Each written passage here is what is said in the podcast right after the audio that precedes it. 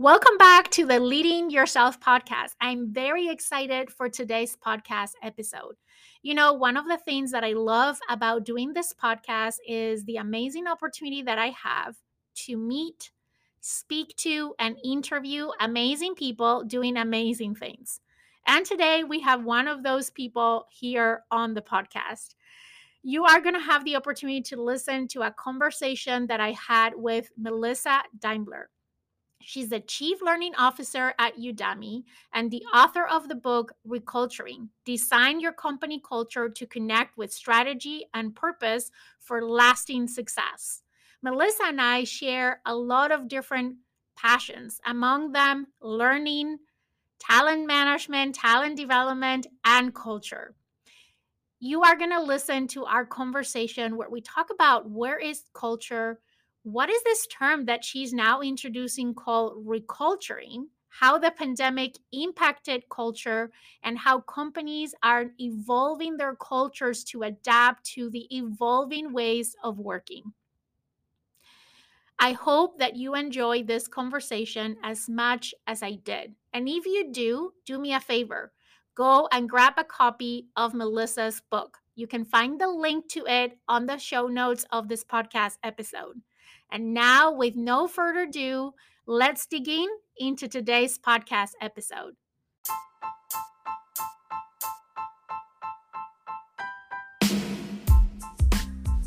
Welcome to the Leading Yourself podcast. This is your host, Carolina de Arriba. I'm an HR professional, health and fitness coach, wife, mom, and above all things, a goal getter. In this podcast, we're going to be digging into all things leadership, professional and career development, habits, and relationships. This is a podcast for those who want to become the best version of themselves, those who have big dreams and are willing to embrace the journey and put in the work to achieve them. My goal is to share with you the tools, tips, and tricks to help you in your journey. So let's dig in into today's episode.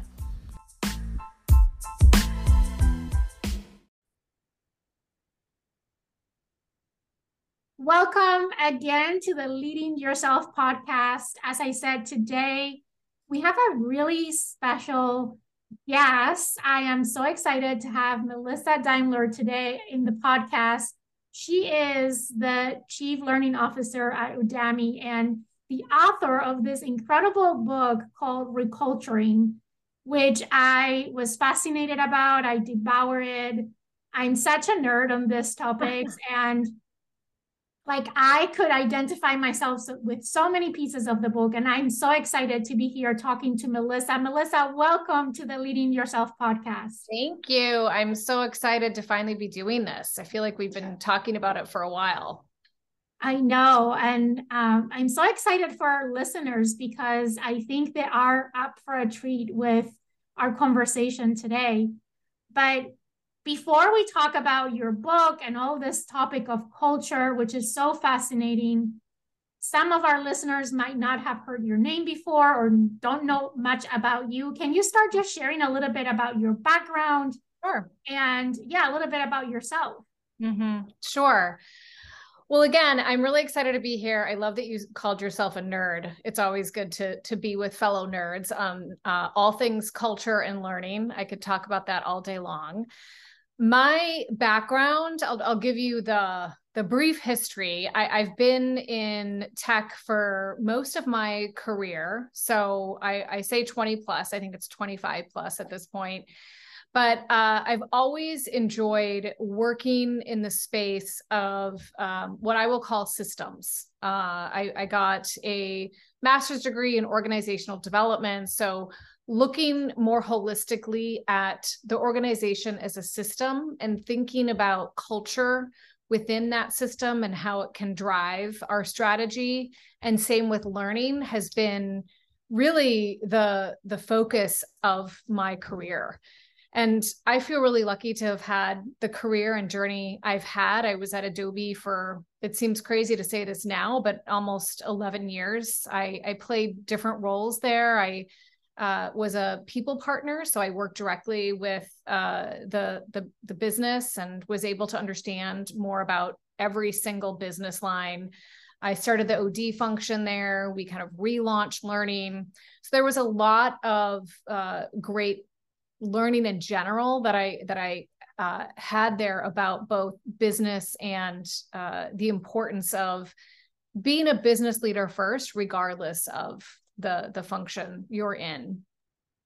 And then I was at Twitter for four and a half years. Uh, this is what I call the glory years. It was from 2012 to 2016. So I was there, massive growth. You know, we went from under a thousand employees when I started to 4,500 when I left, a billion in revenue. Um, we expanded globally. It was an amazing company. It was a great culture. I, I, believe the Twitter you see now is no longer, unfortunately, but the at the time it was a wonderful company and started the, the learning and organizational development function from scratch. So that was just a huge experience. So those were two great cultures. And then I had the opportunity, and I can say opportunity now, uh, go to WeWork because uh, I really wanted to expand. Uh, I wanted to move back to New York City. It's one of my other favorite cities and move into a different space besides tech. So this was more uh, in, you know, the um, uh, looking at co-working spaces and real estate. And it was also at the time a unicorn. It was growing fast. And so the opportunity to be part of that was huge.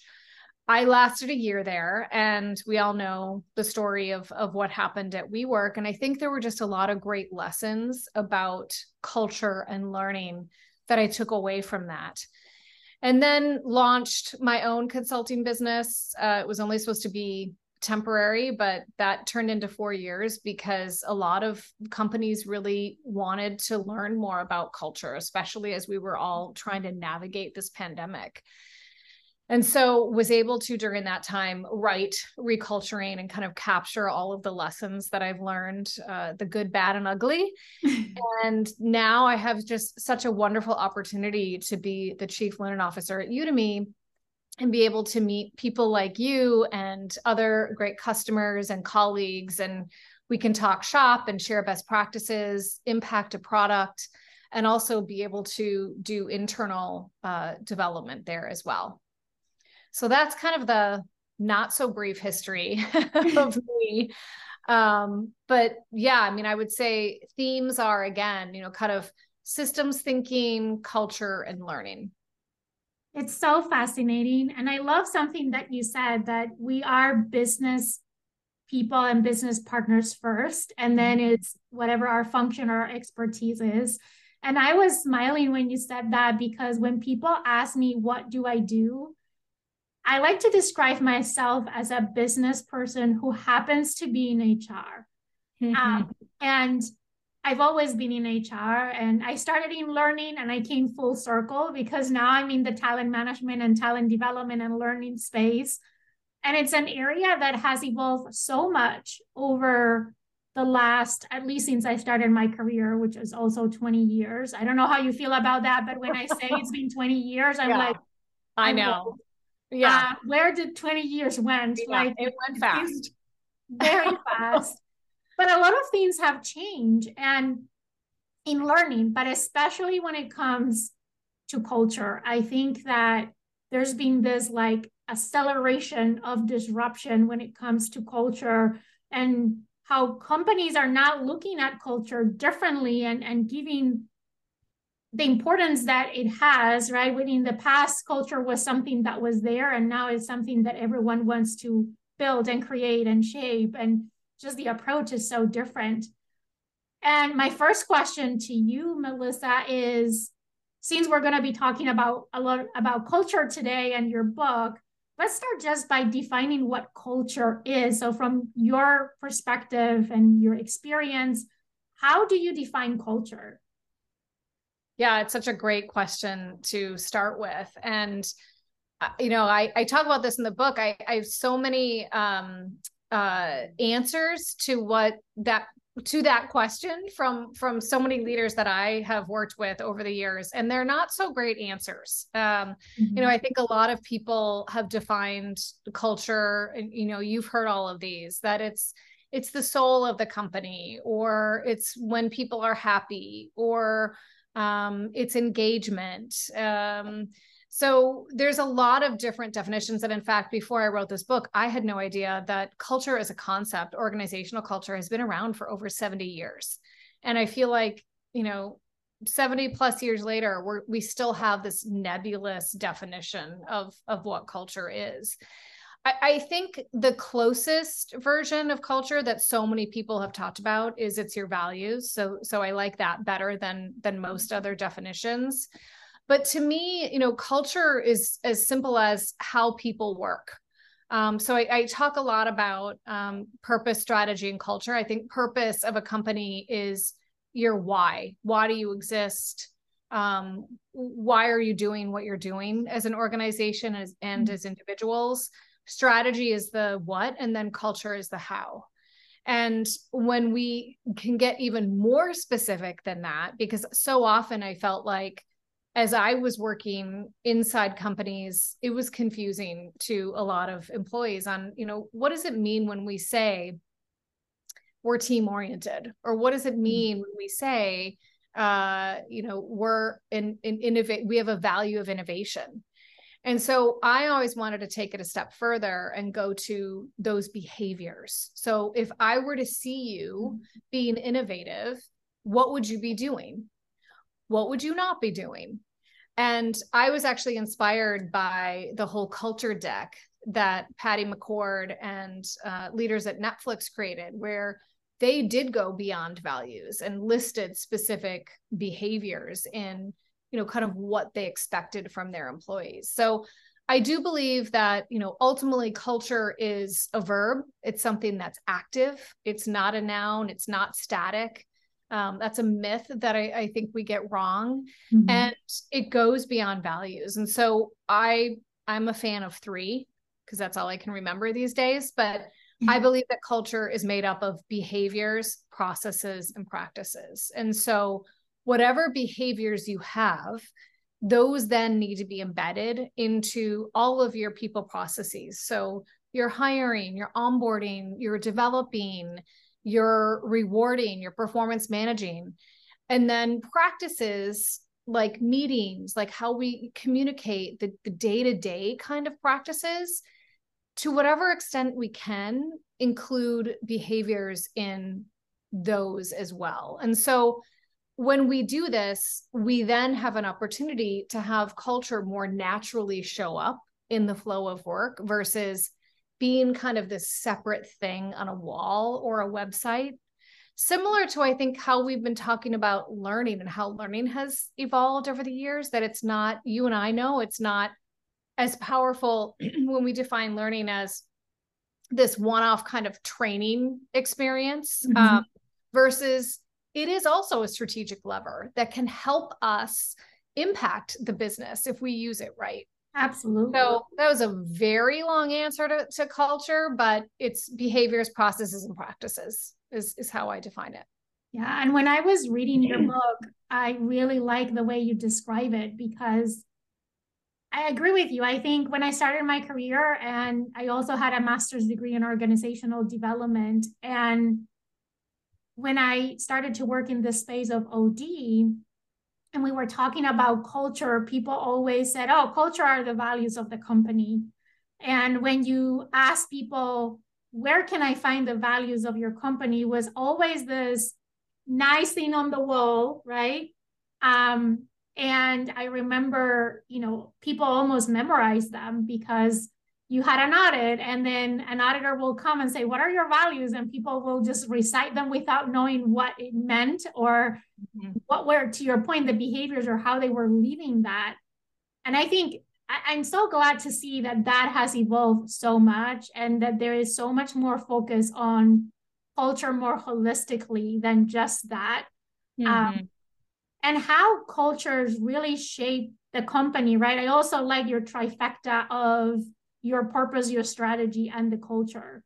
Because I think that sweet spot when they're all aligned and they they they're one all together, I think that's where companies really thrive. And you can see from the inside and out yeah what really the culture of that company is and how culture becomes an enabler for that company to be successful Mm-hmm. I totally agree. And I, it's so interesting because as I I dug more into even the idea of, of systems thinking, it, it's a system really is the not the sum of the parts, but the mm-hmm. interrelation of the parts. And so I just feel like we don't leverage the the the way culture connects with strategy and how purpose can give meaning to strategy and culture. Um, so I just I don't think that we leverage that whole system mm-hmm. enough. And it's interesting because I I also kind of uh, joke that Peter Drucker, you know, the the management guru, uh, still I, I feel like he's he's somebody who's referenced quite a bit today. Um, you know, he famously said culture eats strategy for breakfast. And I joke that I think the two should have breakfast together because I, I think that I don't I don't think that culture is necessarily better than strategy because let's face it, if you have a great culture, but your strategy is not great, you're not going to have a business. Um, right. But if you have a great strategy and you're not, you know, connecting um, the parts of what makes a great culture and re- reinforcing and rewarding those behaviors in a consistent way mm-hmm. um, and developing people, people are going to leave. So I do think there's a huge opportunity that we keep missing out on in, you know, figuring out how to integrate those together much more than we do today. Yes, I can't agree more with that. Now, we talk about culture. Your book is called Reculturing, and you introduce mm-hmm. this concept of reculturing, which I thought was genius and so interesting and so true because when we talk about culture, people think we need to do a culture transformation. Yeah. And we think about like getting the guts out and like redoing the whole thing and and you introduce this concept that i think is brilliant can you explain a little bit what reculturing is yeah yeah so i as i thought more about culture and i dug into some of the research and integrated that to the experiences that i had I realized that we were talking more about it as a noun. And to your point, like mm-hmm. I've been part of culture transformations and um you know culture shifts and it just it takes forever and we're done after a year and then all of a sudden we have to do it again because we've shifted again with our business so i, I realized that it, it really is about an ongoing set of actions that we have to think about. And if you think about strategy, you know, we don't just talk about strategy, we talk about strategizing. And especially mm-hmm. today in this world, we have to be so much more agile in you know adjusting to the external environment we learned that the hard way in the the pandemic that i feel like every day people were not really clear on what priorities we had and there there had to be a lot of communication. So, just like we're always strategizing, I, I think we need to constantly be looking at how we're reinforcing our culture and are the practices that we're doing consistent with the kind of culture that we declared ourselves to be. Mm-hmm. I, I don't know. I've gotten a lot of questions about, you know, do you need to reculture and kind of think about your culture uh, differently as much as you do about strategy? Like, should there be an annual mm-hmm. uh, plan for this? I don't know if it's as much as your strategy, but it certainly needs to be looked at at uh, certain inflection points. And so, you know, at Adobe, we recultured. We didn't call it that at the time, but like three times when I was there. You know, when there was a a change of CEO, when we had a large acquisition, when we changed our business model, you know, we took a step back and not only looked at strategy but also looked at you know how are we working together you know what mm-hmm. kind of um, we even looked at skills like what kind of skills do we need in our leaders and are there certain values and behaviors that we want amplified more than they are today and so it was is more of a um, you know kind of an inspirational approach mm-hmm. and I, I do feel like that is a big part of reculturing that it should be um, aspirational as you look at what behaviors you want to see. So I just think it's something that we need to be looking at is is in an ongoing way, much more action oriented than I think how we've always historically looked at culture. Yeah, I, I love that. And I, yeah, I think it's it's been so theoretical in the past, right? We see as culture as something intangible. We think about it more theoretically, more philosophically. Yeah. And I love this actionable component of constantly being reassessing and and I think sometimes it's just the quality of the questions that you ask yourself, right? Am I, you know, anytime there is a change in a process, is an opportunity to say, is my process aligned with my culture? Yeah. Is my process reinforcing the culture that I want to create? Mm-hmm. I see this a lot, you know, how DEI has become a hot topic in everywhere, right? And I think a lot of most companies are thinking about DEI as part of their culture and I think a lot of times, right, when we look at our lenses of all our people processes, like looking at from that lens of is this reinforcing the inclusive culture that we want? Is this and that for any component of culture, right? It's is that ongoing questioning, not necessarily this massive effort, never ending that becomes I always say, don't let any effort in culture, in improving your culture, evolving your culture. And now I'm going to use the term reculturing mm-hmm the flavor of the month. Yes. I think that's the worst thing that you can do because then you lose the trust of people that, you know, we're going in the right direction. This is aligned. We're doing it for the right reasons. If it just becomes the flavor of the month. I totally agree with you. And it's so interesting. I mean, I, I, I'm I'm happy to see, to your point, a lot of DEI efforts being more integrated into organizations and not be seen as you know kind of the role of one you know or i, I also you know I, i'm not a big believer in one person owning culture either um and you know i remember even when i was at twitter like we were talking about we got to bring in an unconscious bias training and i said no because i don't i don't want that to be seen as just a checkbox of if we do that then we've checked the box for being diverse and inclusive.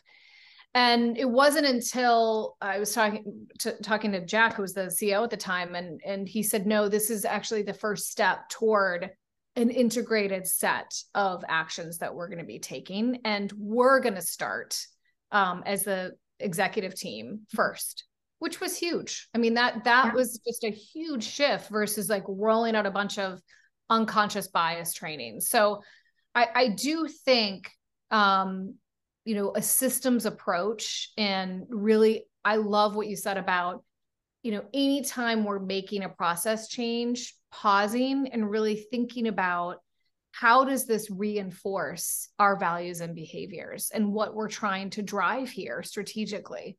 Mm-hmm. Yes. Now you mentioned the pandemic um, as we were talking about the concept of reculturing, and I think the COVID 19 pandemic had a big influence in this topic of culture. A lot of companies, you know, we we we all moved to remote working unless there was essential workers involved. And it just created this huge change and we we had the need to adapt. Um, but that had a big impact in companies' cultures to the point that today, um, even though we were talking before we started the interview about COVID still a thing, but it's not the thing that it was when we were right. in 2020, 2021. But companies are start trying to figure out what is the post-pandemic work life looks like, right? Mm-hmm. What is the future of work? What is the yeah. new norm? We use all these terms. And I think it all comes back to companies trying to identify what is their culture and how mm-hmm. does this fit in their culture can you talk a little bit about the impact that the, an event like the pandemic had in company culture and some of the things that you've seen um, from your experience in this regard yeah I feel lucky. I mean, this is uh, what I would say is a silver lining from the pandemic in that it has amplified uh, the need to look at culture beyond ping pong tables and happy hours. Um, because I think we sometimes even going back to those awful definitions, like sometimes people even think about culture as those things that happen at work in an office. And we know that's not what culture is. Those things are great. I love them. You know, I I I loved the free donuts we had at, at Twitter. Um, but that's not that that just it it does culture a disservice um if if we think that's all it is. So I think, you know, taking the office out of it has allowed us to think differently about what culture is in a hybrid world. And it it it allows us to then think about some of the things we've talked about, which is culture is created in every conversation. It is strengthened or weakened in every decision we make um, because it really is how we work with each other. And those things that we, those practices that even I relied on as a manager, um, you know, uh, like following up with somebody in a hallway like oh my gosh you know i forgot to talk to you about you know this decision and uh, you need to do this or um, i wasn't that clear about objectives on on this piece or what it is we're trying to do here or um, whatever it may be i feel like we have to be much clearer about everything we do now because so much of what we're doing is virtual. We don't have the luxury of those hallway conversations. So clarity intentionality are just part of our everyday mm-hmm. work and that starts with being really clear about your strategy and your culture and what expectations do i have of you in what you're working on and how you're working on it so that um you know i don't have to have 15 zoom calls with you all day long i just know that we're aligned we're clear and you know, you're doing what you need to be doing. So I, I think it's definitely impacted how we look at culture in in a positive way. Yeah, I think it had I think there were for me great things that the, the pandemic brought one accelerated a lot of the things that companies were trying to do anyways, right? right? That we procrastinated because there was all the, always other priorities. Uh, because it wasn't we didn't have the time to work on them or it was an hr um, initiative versus a part of the company culture and it accelerated a lot of those things. I think for me also reinforced a lot of the values and the behaviors to your point earlier right? Like i don't know but for me things like empathy vulnerability like these are things that um, i think we I personally experienced at a different level during the during the pandemic time, right? And, and even now, like being super intentional about scheduling time with people and talking and mm-hmm. aligning and finding. I don't know. I always find I always say that when you're thrown at the water without knowing how to swim, you figure out how to swim, and that's yeah. what the pandemic did for a lot of things. Um, yeah. And yeah, we're we're still trying to find out what hybrid looks like and what does that mean and and a lot of companies are trying to figure that out now i also i want to have ask you a follow-up question to that i have had conversations with colleagues with peers in the industry this conversation about remote work or hybrid work is eroding our culture we mm-hmm. need to mm-hmm. get back to the office and we've seen big companies i mean talking about Twitter, for example, right? And I know that's a different Twitter than the Twitter that you were when you were there, but a lot of companies are moving to we need to go back to the office and because it's eroding our culture. What are your thoughts on that? Yeah. Yeah. It's so funny. I'm smiling because so many leaders uh and you know some at Udemy are saying, you know, how do we get our culture back? Um this was pre our whole reculturing, uh, mind you, because we were going through a reculturing process as well. Um, and it's just code for how do we get people back into the office? And I just, it's the wrong question. Um, and and so I, I do uh, think that um, we need to be really intentional about the hybrid strategy. Like what we need to be consistent Um, I, I think some companies are leaving it up to the manager to have, you know, some flexibility, which normally is a good thing but in this case i think managers need a, little bit more air cover and and guidance in how to address this with their employees. And so um I, I, i can't remember what article i read recently but they were talking about how the office should be used as yet another tool it you know i think we get in trouble when we bifurcate you know people coming into the office are good and people not in the office are bad. The people coming into the office are helping build culture. The people who not aren't in the office aren't. So i just it, that's just an old way of thinking. And i i'm wondering if that's partly just because um, many of those folks just aren't familiar with with working in the space. And and some of us crave like i love the office. The office is very close to to where i i live so it's easy for me to go in. I love wearing heels again. I love like you know wearing something other than lululemon. Um it's great. I love seeing people and the informal conversations and my, half of my team is not anywhere close to our our office. And so we have to remember even when some of us are in the office and some of us are are virtual we have to uh, lean toward the virtual tools. You know we were in um, a meeting the other day and there's a a, um, a whiteboard cleaned newly cleaned brand new markers behind us and we were all half of us there were four of us in the room we're super excited to kind of get on that whiteboard. And then we realized three people on our team were calling in to zoom. And we had to use miro because that was that was the tool that that level set everybody. Mm-hmm. and so we just need to work differently. And it ended up being great anyway because then it could record you know we, we were able to do more things. But I, I, I think we really need to be going back to our word intentional about what our strategy is and why. So if if we use the office as a tool for things like brainstorming or coming together for major decisions that are easier to make you know in person versus virtually instead of just saying i want people back in the office because i just think you know collaboration is a good thing or more work gets done that's just not that's not a good reason um, so I, I think to your point, we still have a lot of learning to do there, and companies are still figuring this out. But it needs people need a reason to come into the office other than free sandwiches. Right. Yeah. Yeah. I think the intentionality piece is for me the most important thing, right? And how can we create a pool that people want to be there because they see the value of being there. They right. see that decisions are made easier or yeah.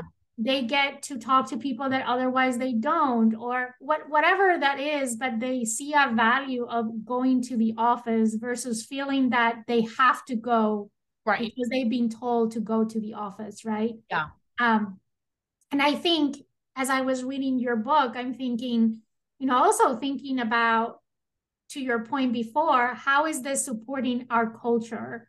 And if we start by, as you said, this aspirational view of our culture, then we can reverse engineering and said, okay, in order to have this thriving culture, whatever thriving means for whatever company, this is how work needs to happen. And then we can build that around that versus getting into the location of where work happens. Totally. You know, like um yeah, I think, you know, the pandemic came to disrupt a lot of things, but I think in a positive way to an extent, it got us thinking differently. It got us to think possibilities where we didn't see them before. Like mm-hmm. I would have never imagined that I was going to be working from home every day. Me neither. That wasn't on my vision. That it's never crossed my mind. Like Mm-hmm. My entire career has been, you know, you wake up, you go to work, and you're at work for eight, nine, ten hours, whatever that time is, and then you go home, right? But it never crossed my mind that I would be working remotely. Uh, mm-hmm. Uh, and how that just changes the way you approach things. Mm-hmm. Mm-hmm. Absolutely. Yeah. It's interesting. I mean, I we talk about it a lot eh, at Udemy. And, you know, one of the things that we're realizing that a lot of other companies are realizing is that we're not necessarily set up with an office that encourages brainstorming or collaboration. You know, so if you're just coming to the office to go sit down at a computer and do Zoom calls all day, you know, and not really interact with people, then what was the point? Versus, you know, companies like Cloudflare, for instance, are you know kind of rethinking what the office space is. They just redid their their space so that um i think of course the big ones did it too. Google did it. But like even um uh companies other than the ones we would typically think of they created um you know beautiful sofas with you know big screens so that you know they could collaborate with whoever is there in person as well as um, remotely they have they broke down a lot of the individual desks and they created pods for you know people to work um, asynchronously together you know? So if they wanted to do kind of sprints or whatever um, they could do that. And it'd be easier to kind of say you know hey you know what what are you working on? or i have a question about this versus kind of getting on a zoom call. Um, they have i think what they call zoom rooms. So like just one person Zoom rooms where you tap one button and you know somebody pops on the call. So I, you know, we need to rethink, you know, how we're working and again, how we can use the office as a tool that helps do some of the things that that you and I are are talking about here. The collaboration, the brainstorming, the decision making, reasons to come together. So how do we create an environment where we can support that and people see why uh, you know I go to the office versus you know stay at home in my kitchen or living room or wherever. Yeah. Now I talk to people that you know are starting to go more to the office and I always hear the stories like, "Oh, I saw this person that I haven't seen in so long and I catch up with that other person and I got this thing done and and I'm thinking, you know, your day was completely different that it would have been if you were working from home mm-hmm. and you got ton of value on you being in the office let's let's capitalize on that right? Versus where did the work happen or whether today i'm home or today i'm in the office. Um i don't know. I i work all the time from home and i wish i had an office near me. I think there's so much value and to your point that physical connection mm-hmm. that interaction that collaboration. And i think the good thing is that we're kind of finding a, a balance between all of those things mm-hmm. in a mm-hmm. way that we can maximize each of the spaces, each of the ways of collaboration versus just having one. Now we mm-hmm. have diversity of ways that we can connect and diversity of ways that we can collaborate and um, innovate and all of those things. So, but at the same time, I think there's an added layer of complexity, right? When you have like hybrid teams or things like that, like how do you make sure if, for example, we say we want a culture that is inclusive, and in your example, before before half of the team is in one room and half of the team is remote, how do you mm-hmm. make sure that those that are remote are feeling included in the conversation? Mm-hmm. And I think that sometimes is also challenging, right? Like if you're in the phone, you're trying to speak over everyone else that is speaking at the same time, and um, it's funny, like our challenges are so different than what they were before the pandemic mm-hmm. in a good way. I think it's challenging us in a good way. Yeah. And I think to your point, uh, these challenges were there before, right? Like we we were looking yeah. at how to make sure we were including everybody in meetings anyway. I just think now we're much more aware of that with some people being remote or everybody being remote. Um, I, you know, I, I think we we have, you know, I'll give you an example. We have a, a value of always learning, not a surprise. Mm-hmm. and we went through a recent reculturing exercise, and one of the behaviors that we landed on and we realized with learning was um, con- constructively debating each other. And so we we realized that part of learning was making sure we had diverse voices and that we were able to um, feel safe in debating uh, a, point of view. Um, So, one of the things that we've realized with that is we don't have the skills to constructively debate. So, we're actually building a whole kind of learning experience for how to help people across Udemy to to feel more comfortable constructively debating. Um, but you know, we make sure in every meeting there's at least one person who is mindful of that, like and, and is watching for people who might be hesitant or even those little micro actions like um, that I never was aware of before, like on Zoom when you're on mute, but then you see somebody go off mute, you know, and so you can say, Hey, I just saw that you went off mute. Did you want to say something or did you have a different perspective?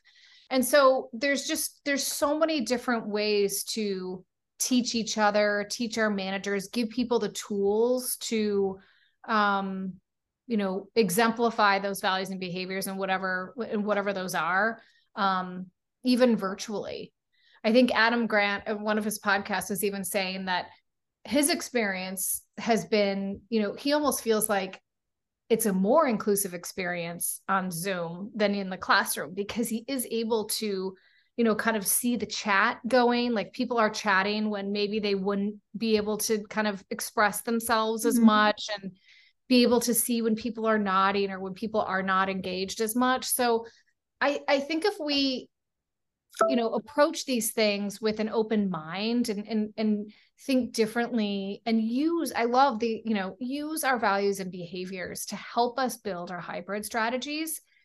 I think it's going to be a lot easier um, than just kind of thinking, oh, you know, when are we going to go back to normal? Because we we're not going to go back. I don't we don't want to go back. How many people complained about how it was before anyway? yeah. And what a great opportunity we have to create the new normal. Right. right. It, it's right. like we will never have this opportunity again in our lifetime. Agree. It's like, yeah, it's a once in a lifetime opportunity to disrupt and create something the way that we feel is the most valuable to us and connects most to who we are and our purpose and again what we're doing and what we want to do um, yeah yes so melissa i want to be respectful of time and i can be talking for you with you for hours. I feel like you know i i love this. Um before we wrap up there's i have just two more questions. One is is there anything that we didn't touch on that you think can be valuable um, in terms of culture for people that are thinking about okay how do i get started with this like how do i know even if i need to make changes in my culture or like how can people get started if they want to think about or be more intentional about reculturing where mm-hmm. where where to start yeah We'll buy the book. No, I'm kidding. um, and we will put the link to the book on the show notes of the podcast. You definitely should grab a copy. I um it's totally worth reading. thank you. Um i do you know it's funny because when your publisher comes to you and says hey who's your target audience? It, it, the the the no no is to say i have multiple audiences. Um and i did say initially it is for leaders of course um people leaders um all leaders frankly. And I do believe it's for all employees. I mean, part of why I wanted to write this is because I wanted to give agency to every employee to realize that you have the power more than you realize to mm-hmm. shift culture and to continue to build and strengthen the culture. So I think first of all, if you're not clear on what your culture is and not clear about, you know, what your values are, start there, ask questions.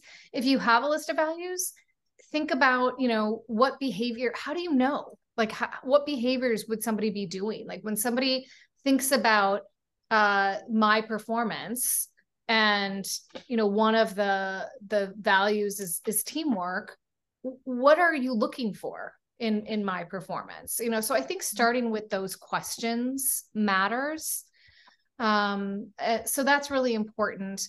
I also believe that you know having as few behaviors as possible is really important you know 10 or fewer you know we got to 15 at, at me, and i think we're going to narrow that a little bit more mm-hmm. um, because it's not about memorizing it's more about integrating it into processes and practices um, and then you know i would say we didn't get into this as much but i i think having a consistent set of skills across an organization is really important and tied to your values and behaviors is nirvana. And it, because I, I think if you have things like constructive debate as one of your behaviors that you can then reinforce and teach people how to do again regardless of level tenure function geography it is such a much more motivating way to learn when I know my colleagues are learning similar skills. And I know if I'm learning that, I'm helping to build the culture.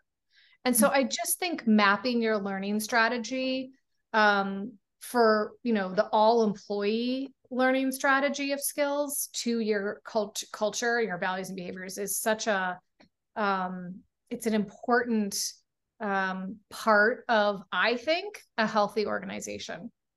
Yeah, I can agree more. And I think, I mean, we didn't talk about skills at all, but we could do a whole podcast episode on skills mm-hmm. because that is the direction we're all going to, right? We're we're moving from jobs to skills, from you know all these things, and then skills are becoming the paramount of everything that we do, right? And and um, really the currency mm-hmm.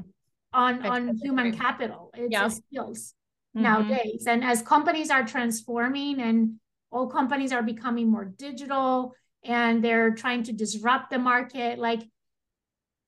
I don't know anyone that I've talked to in any industry that their companies are not going through some sort of a transformation mm-hmm. in their mm-hmm. products, in their strategies, in their services, in the go to markets um, because they're being forced to do that. And with that comes, okay, how are we reskilling? How are we focusing on what are those skills that are going to help us make that transition? Right. Um, and then how that connects with culture. So I think I agree that is the nirvana. I don't yeah. know who has cracked that code. I think we're all trying to crack that code. But I yeah. love what you said that anyone in the organization impacts culture. This mm-hmm. is not um, your head of HR. This is not the president of your company or the board. Is everyone. Mm-hmm. And if it requires everyone to create a culture, not one person can influence or create a culture. Yeah, absolutely. Yeah. So to close out, if people are like, I want more. I want to learn more about this topic. Um, of course, grab the book. We're going to put the link on the show notes so you can easily find the book and grab a copy. Totally worth it. How can people can find you, connect with you? Um, what are some ways that they can learn more about this topic? Sure. So I have a website, melissadaimler.com, that you can go to. And I've now just started to get over my writer's block from, from writing a book last year. And I'm doing a monthly newsletter. So you can sign up for, to, to, you know, hear from me on a, at least a, a, a monthly basis. I'm pretty active on LinkedIn. Um, so you can find me there, Melissa Daimler. I also dabble in Instagram. So M Daimler on there. So would love to hear how it's going for for everybody and any questions you have um, in addition I'd, I'd, be happy to answer. Yeah, that's great. And this is i think also a great book to do a book club. Mm. if hmm. you have even within your company your department your friends um, I, I you know it's an easy read. It has lots of examples that i think everyone can relate with the concepts, I like to say, is written in plain English. You know, mm-hmm. I think that even that person that doesn't have a master's degree in OD or a, you know, or a PhD in psychology, like they can understand, like it's written for everyone. And yeah. that's one thing that I love about your book, like the examples you give, how simple it is. And it's it's simple, but it's so impactful, right? You put you tie concepts together that it just makes sense. And it's like, oh, I you you start to have a lot of aha moments as you're reading the book. So really recommend everyone really to happy. grab a copy. Thank you. I mean, that that again was one of the reasons I wrote it is because I just felt like so many research articles and books and papers out there were so theoretical and they weren't from the operator, you know, the the person inside the company. So I really wanted it to be an easy read. I you know, I I was reminded as I was writing the book that hard writing makes for easy reading, easy easy writing makes for hard writing because we've all had those books where it seemed really good. The title was good. And then you start reading it, it's really, you can't follow it. So um, it was very hard for me to, to write. Um, so I'm glad that it's an easy read. Well, Melissa, thank you so much for being here today. It was such a pleasure. As I said, I could talk to you for hours. Um, I yeah. really appreciate you joining us on the podcast. Uh, such an honor to have you here today. Wow. Thanks for chatting. I mean, that flew by. So it I really did. appreciate the conversation. Yes. Let me stop recording.